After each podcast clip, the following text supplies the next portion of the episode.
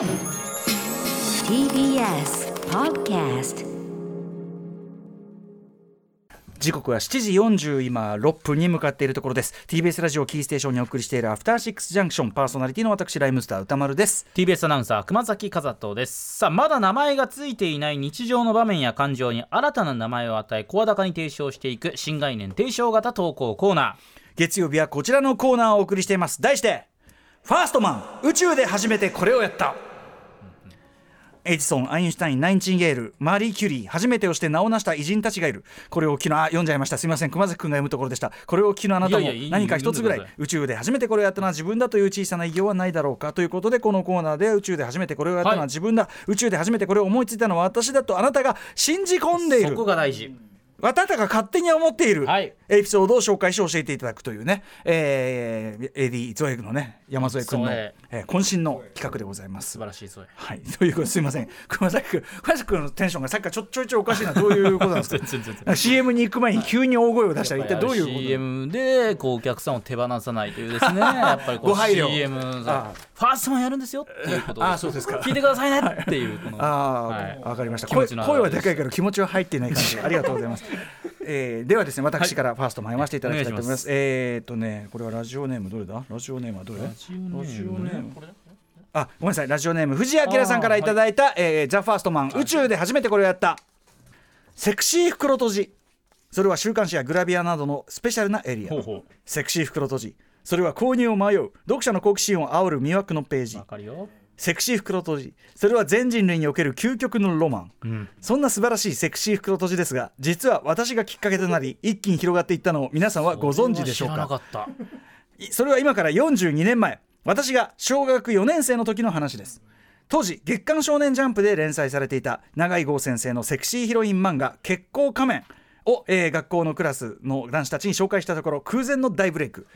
ハートをわしづかみにされた我々男子は昼休みになると月光仮面の必殺技おっぴろげキックを必死に練習するという どうかしている事態にまで発展ししていったのでした。これ一応説明しますけどはいはい。月光仮面主人公はヒロインというかで、まあ、女性ですで、うん。あのマスクして仮面で隠してるけど体は全裸という、まあ、長井豪先生ならではの,、まあ、あのお色気というか、はい。セクシーヒロインというか、ちょっとどうこしどうかしているヒロインなわけですね。でその股間でガーンって当てるっていう必殺技、まあ、ちょっとそういうこう、ね、あの小学生男子のエッチな気持ちをひ、刺激するような感じなんですがそれを男子たちがその技を練習してる。だからおっぴろげキックをあのやると多分男は痛いんだと思う そういうことですね、えー女性の技なんですね、えーっていうか男がなんか憧れちゃったんですかね、これね。ね。えーしかしそんな男子たちの異常な行動を危惧した女子たちによる担任教師への密告により哀れ男子全員に、えー、血行仮面禁止令が通達されたのでした。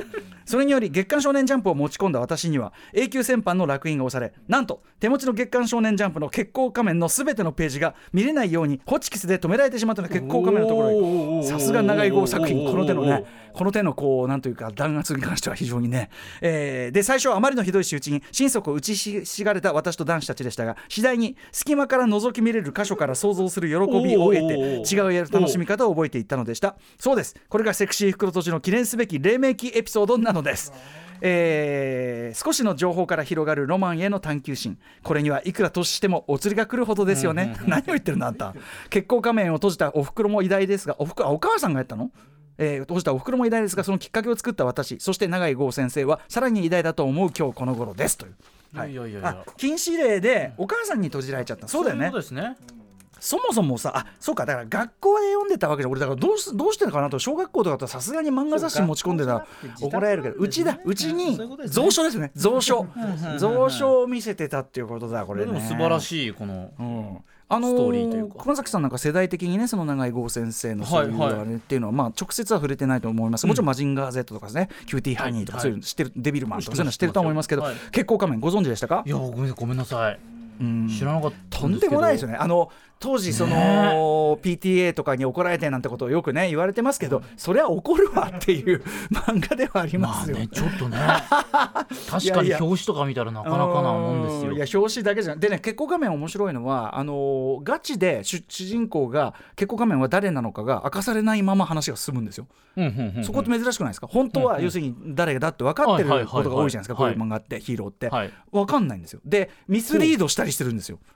この子じゃないそうんそうそうそう。読者そうそう。でも違うみたいなのを毎回やるっていうね面白いですよね。これ1974年からに読み切りでやって78年に、えー、と連載が終わるまで続いたということで、まあ、割と私はそのやっぱ長井剛,、ね、剛先生がすごい活躍されてた世代だし特にな永井豪先生のそういうこう、まあ、エロ描写エッチな描写みたいなところが、こうまあ、いたセックスアリスと言いましょうか、あの性の目覚め的なところだっていうのの、まさにガチ世代なんで、まあ、キューティーハニーとかもさそうですね。やっぱりどんずばでしたし、あとそのダイナミックプロのですねそのマジンガー Z のサブキャラであるボスボロットっていうのがいて、ボスボロットを主人公にした、えっと、ジャンジャジャーンボスボロットだいっていうのがあってこれがテレビマガジンという子供向け誌の中の別冊とかで、別冊なんですよこれがちゃんと別冊、はい。で入ってるんだけどこれがねえっと、牧村正正さんから田中さんからっていう、あのダイナミックプロの方が、まあはいはい。長井さん原作で書いてるんだけどもう小学生向けエロとしてはもうハードコアなおもうあれでだから要はもうファーストエロ本ですよね。なるほどなるほど別冊になってるのはこれ送り手側もうよく分かってて多分、子供たちよとこの部分だけは隠したいだろうとっていうことの別冊と俺は解釈してるんだけどねしたんだけどだからやっぱそれだけ取っときたもんねなんかやっぱりちょっとちょっと目立たないところに、隠せるう、ん、置いといたりしてたもんなやっぱな。っていうぐらいね、まあ、今は結構まあまあ今の感覚で言ったらちょっとその子供に見せる云々とうんうんはもう超えてちょっとあまりにもポルノグラフィー的なんでね。うん、やっぱ今大人になってみるといやこれはやっぱさすがに子供に読ますのはってあなるよなそういううんうん。なるよなと私もすっかり大人になってしまいましたっていう感じなんだけどまあでも勉強させていただきやしたと、えーいうような内容でございます。はい、あちなみにセクシー袋閉じ。もちろんねあの袋閉じ開け、はい。TBS 社内の袋閉じのねほぼほぼ98%開けているという、丁寧に開けますからねジャックザリッパー。はい。はい。今はだからもうこう開けたいと思ったら開けられる立場になりましたから 私も。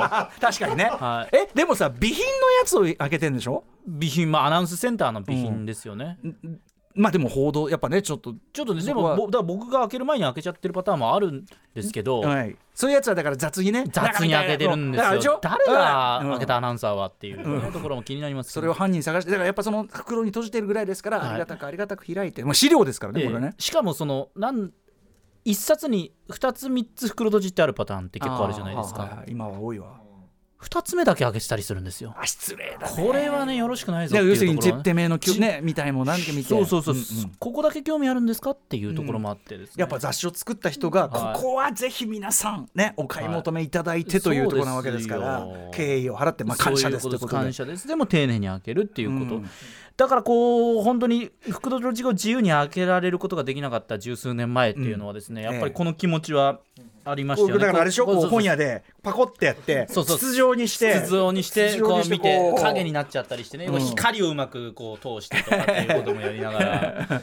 ねそういう時代は男性陣は結構多いんじゃないですか？まあね皆さんそういうものを通して想像力を働かすというまあ多く年の多くの頃方はうん。多いんじゃないでしょうかね。ということでございまして、ははい。いおそらくこの、えー、と藤井明さん私とねほぼほぼ同世代なのかな、えはい。みたいな感じですけどね。ありがとうございます。私も久しぶりに思い出しました、そして熊崎さんあの袋閉じへの思いこんなことも聞けたわけでございます。そうですねはい。いいメールでしたね。ありがとうございました。熊崎君が本当はどういう気持ちなのかがよくわかりませんがありがとうございます。ありがとうございます。ということで、えーまだまだ募集しております。歌丸アットマーク TBS.CO.JP、歌丸アットマーク TBS.CO.JP まで、えー送ってください。はい。さあ番ここまで。はいごめんなさい。あ、ごめんなさい。番組ステッカーも差し上げております。そうですね。はい。ここまで新概念提唱型投稿コーナー。